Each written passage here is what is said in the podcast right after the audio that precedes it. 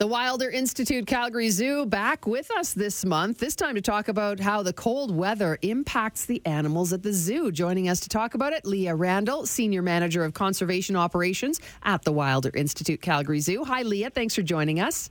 Hi, thanks for having me. Uh, you know what? Maybe you can't answer this too terribly well because I know you're conservation specifically, but are there things that you have to do to kind of beef up the, some of the outdoor areas, especially for the animals?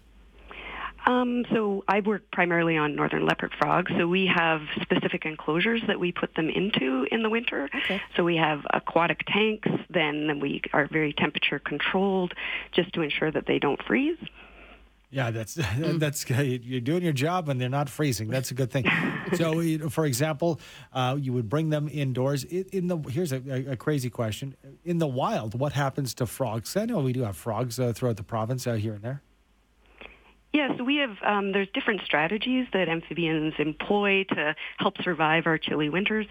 So, for example, um, some species, such as wood frogs or boreal chorus frogs, they accumulate different chemicals in their body.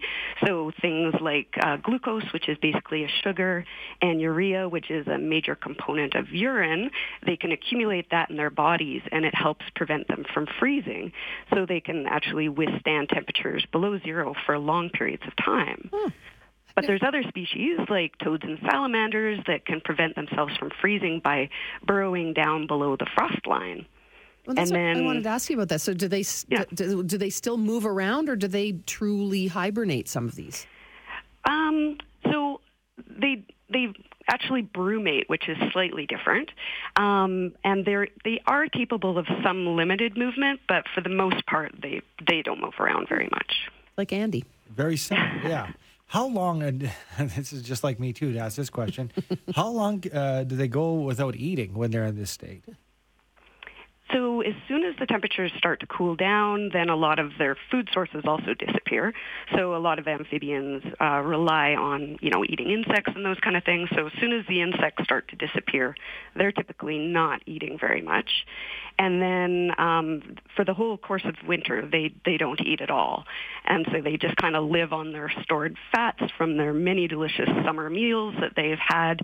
And, and really it's because they're um, their their body temperature cools right down, so they're not very metabolically active during this time. You know, their heart rate slows, they're not moving around, so they're able to rely on these stored fat sources over the winter. And then, of course, once they emerge again in the spring and the insects become more abundant, then they'll start to eat again and kind of, you know, re- regain those fat stores that they've lost.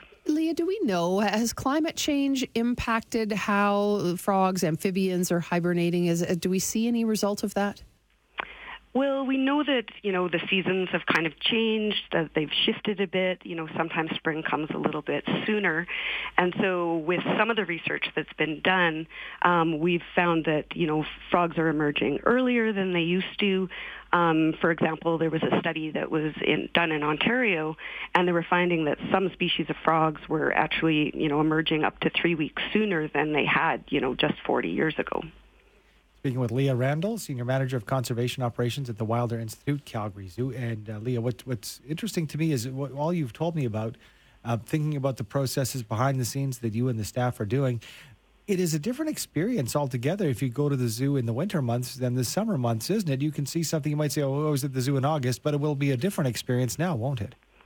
Yeah, and a lot of like the animals that we have um, outdoors on zoo grounds, those are animals that are quite tolerant to our winter conditions, and sometimes they actually prefer them. So if you come during the summer, you know you'll see like some of uh, you know uh, some of the animals they're kind of lethargic because of the heat, whereas if you come in the winter, you know you like you see the wolves and they're like running around in their mm-hmm. enclosures, and they actually prefer these chillier temperatures to when it's quite hot during the summer. Yeah, sometimes it can be a lot more action, fun for the kids to to see. Thank you so much for joining us. Appreciate your time this morning.